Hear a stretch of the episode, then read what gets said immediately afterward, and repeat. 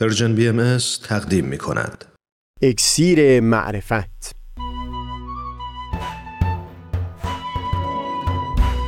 مروری بر مزامین کتاب ایقان این گفتار تار و پود زندگی علم بدون قدرت و نفوذ. از تا همامه ازلی در شور و تغنیست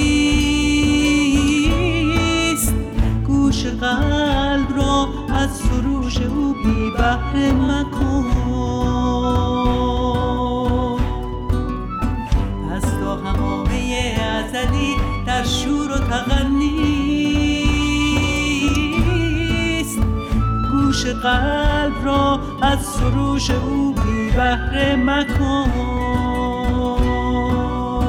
گوش قلب را از سروش او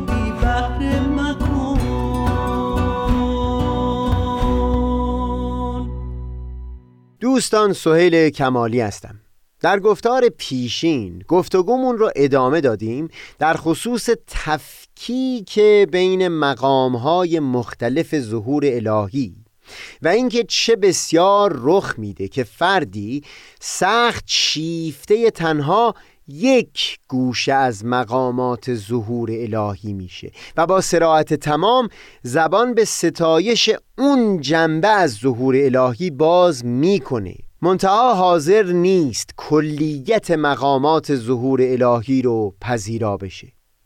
در موردی که موضوع بحث ما بود بینش حاصل شده از کتاب ایقان ما رو به همچو تفکیکی در خصوص جنبه علمی ظهور الهی با سایر گوشه های اون رهنمون شده بود.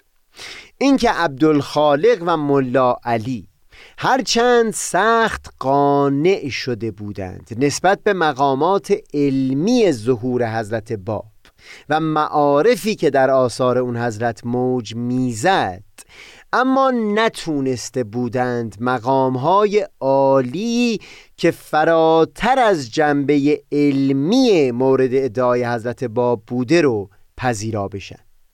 بیان کردیم که همین نمونه رفتار رو میشه در برخورد افرادی مثل تولستوی و بسیاری اندیشمندان دیگه با ظهور الهی شاهد بود.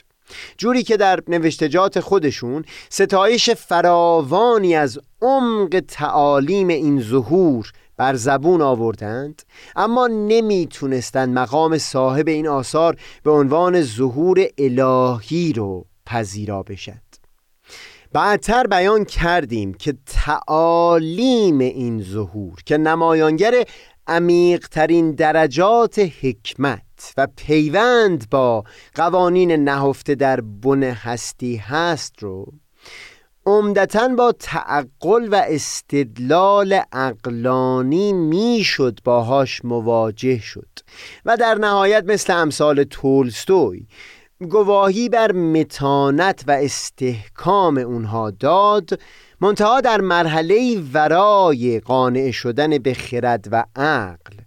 برخورد با این تعالیم بود از طریق ایمان عمیق قلبی که هرچند به هیچ وجه قرار نیست از واکاوی و استدلال اقلانی قفلت بکنه اما به لایه عمیق تری از ارتباط واصل شده.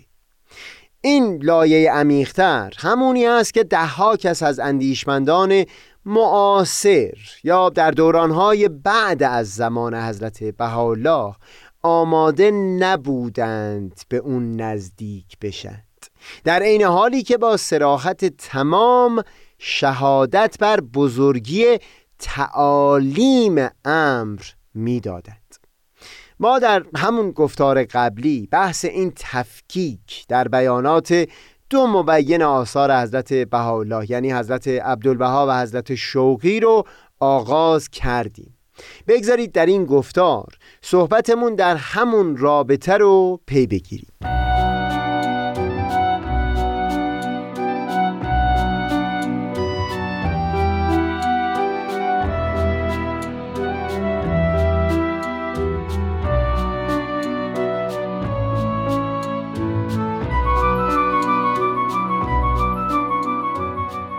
امین اخعا دانشمند معاصر بهایی اهل اسپانیا در یک تحقیقی در خصوص بینش حضرت عبدالبها در مقایسه با نگاهی که اندیشمندان اروپا و آمریکا در دوران نزدیک به سفر اون حضرت به غرب داشتند.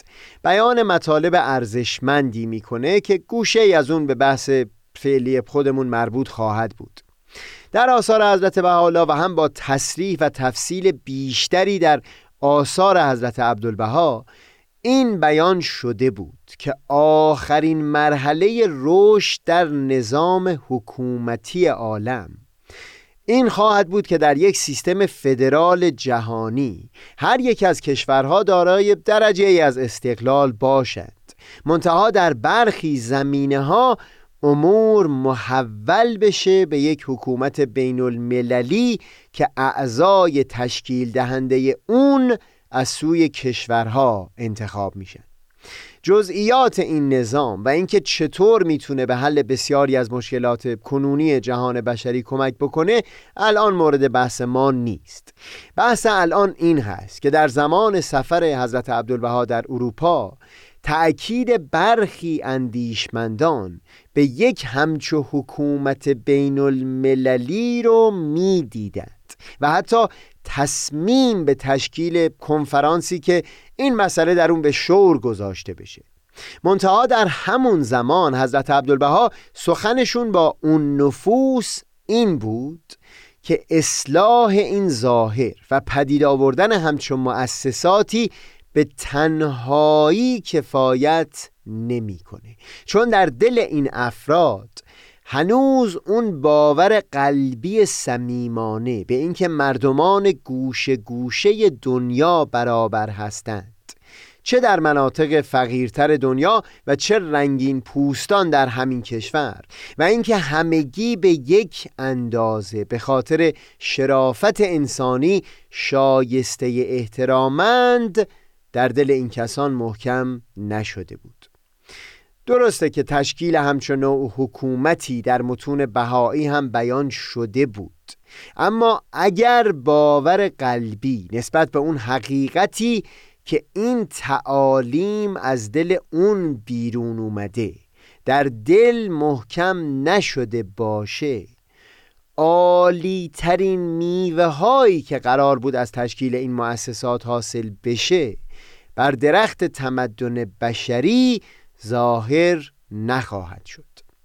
باز در اینجا تفکیکی قائل میشند بین ظاهر تعالیم که بسیار معقول و خیرت پسند و موافق نیازهای روزگار هست در مقایسه با اون باور صمیمانه قلبی که شرط به ثمر رسیدن کامل این تعالیم هست.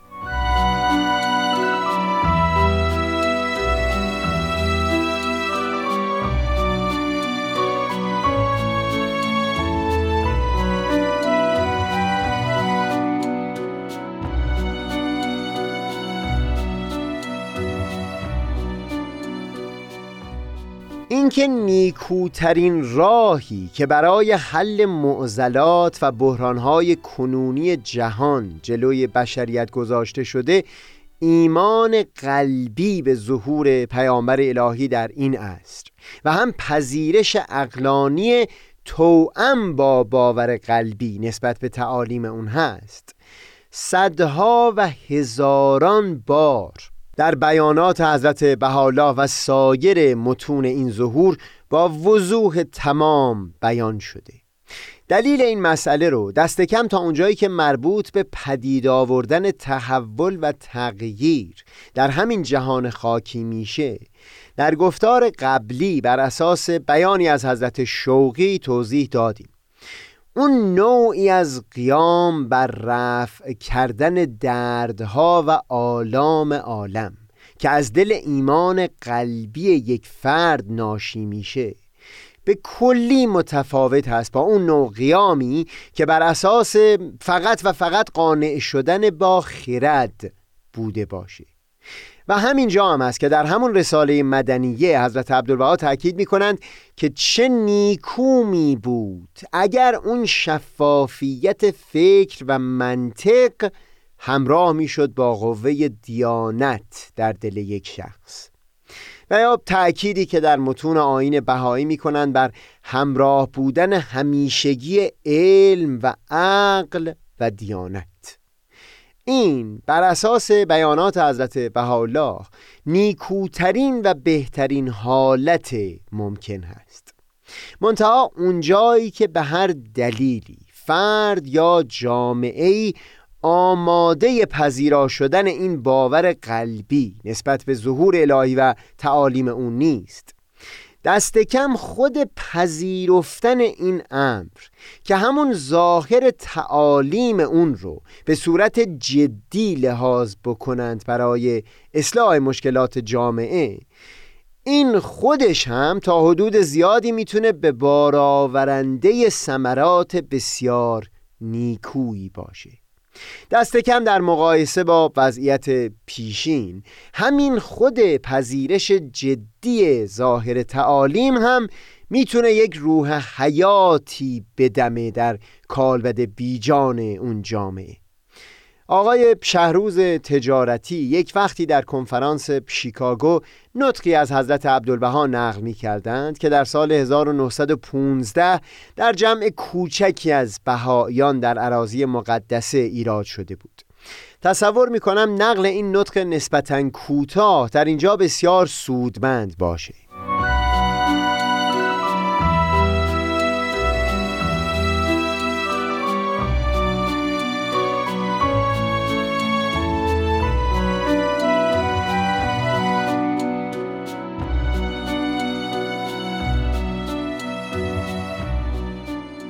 بیان حضرت عبدالبها در اون جمع کوچک بهایان این بود.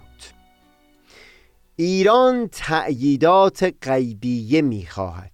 امیدوارم همان نوع که ممالک سائره از ایرانیان متقدمین انوار تمدن ظاهری اقتباس کردند.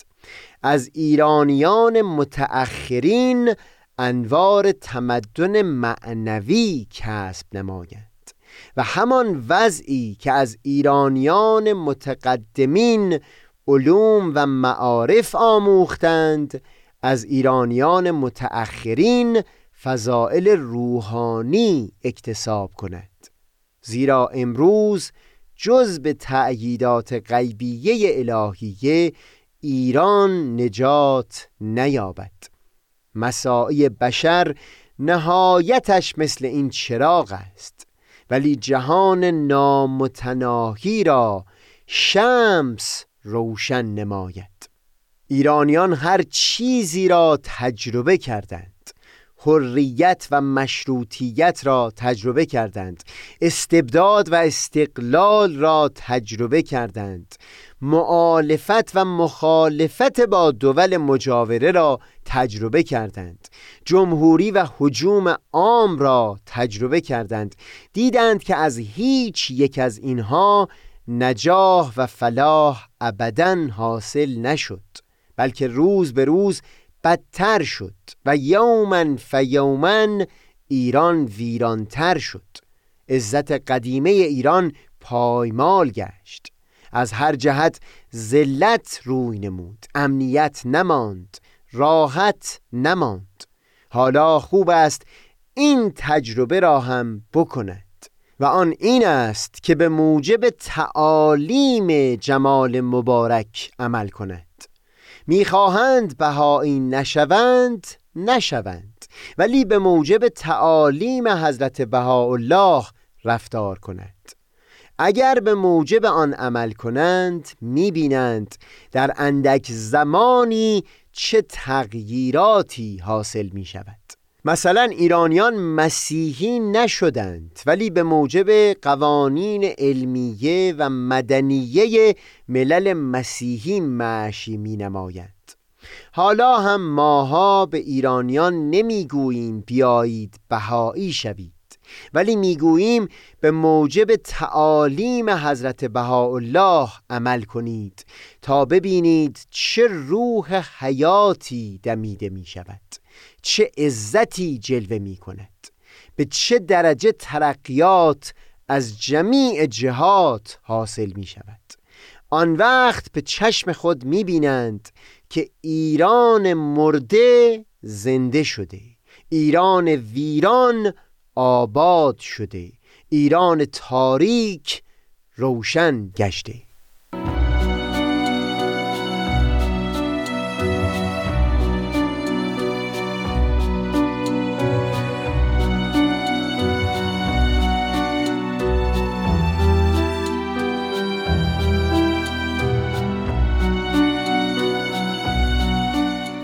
بخش از بیان حضرت عبدالبها که به این مضمون فرمودند که حتی اگر هم آماده پذیرفتن ایمان قلبی نسبت به ظهور حضرت بهاءالله نیستند.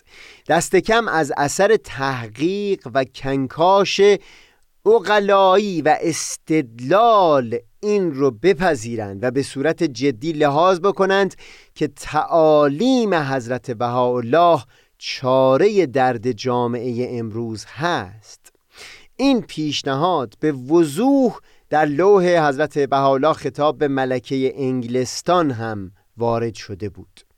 در اونجا هم فرمودند که اگر پادشاهان عالم حاضر به ایمان به ظهور اون حضرت نیستند دست کم تعالیمی که در این ظهور وارد شده رو برای اصلاح امور سیاسی عالم و نظم جهانی بشر لحاظ بکند.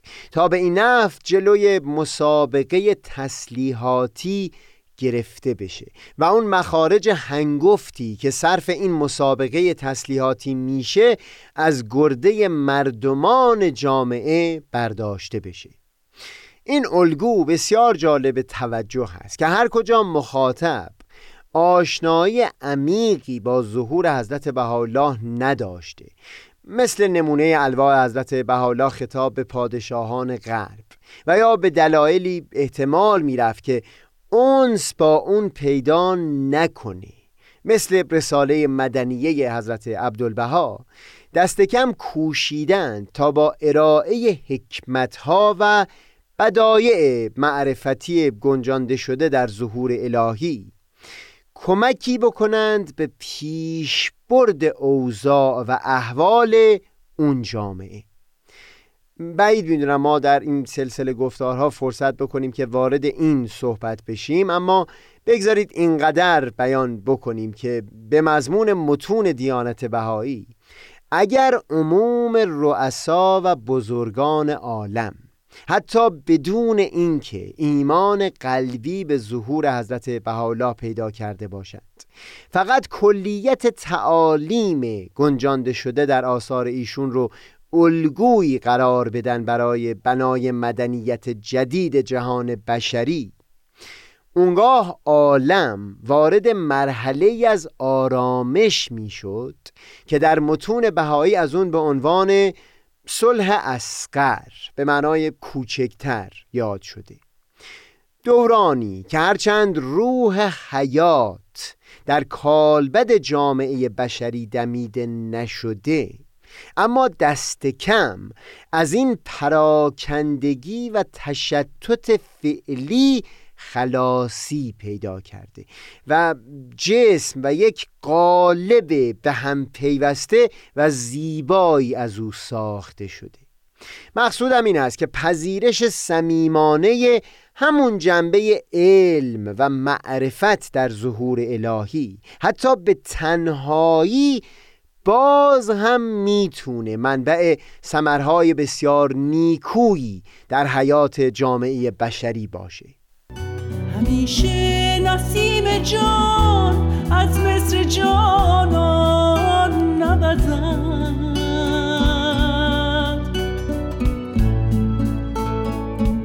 آید وقتی که اندلیبان جنان به آشیانهای الهی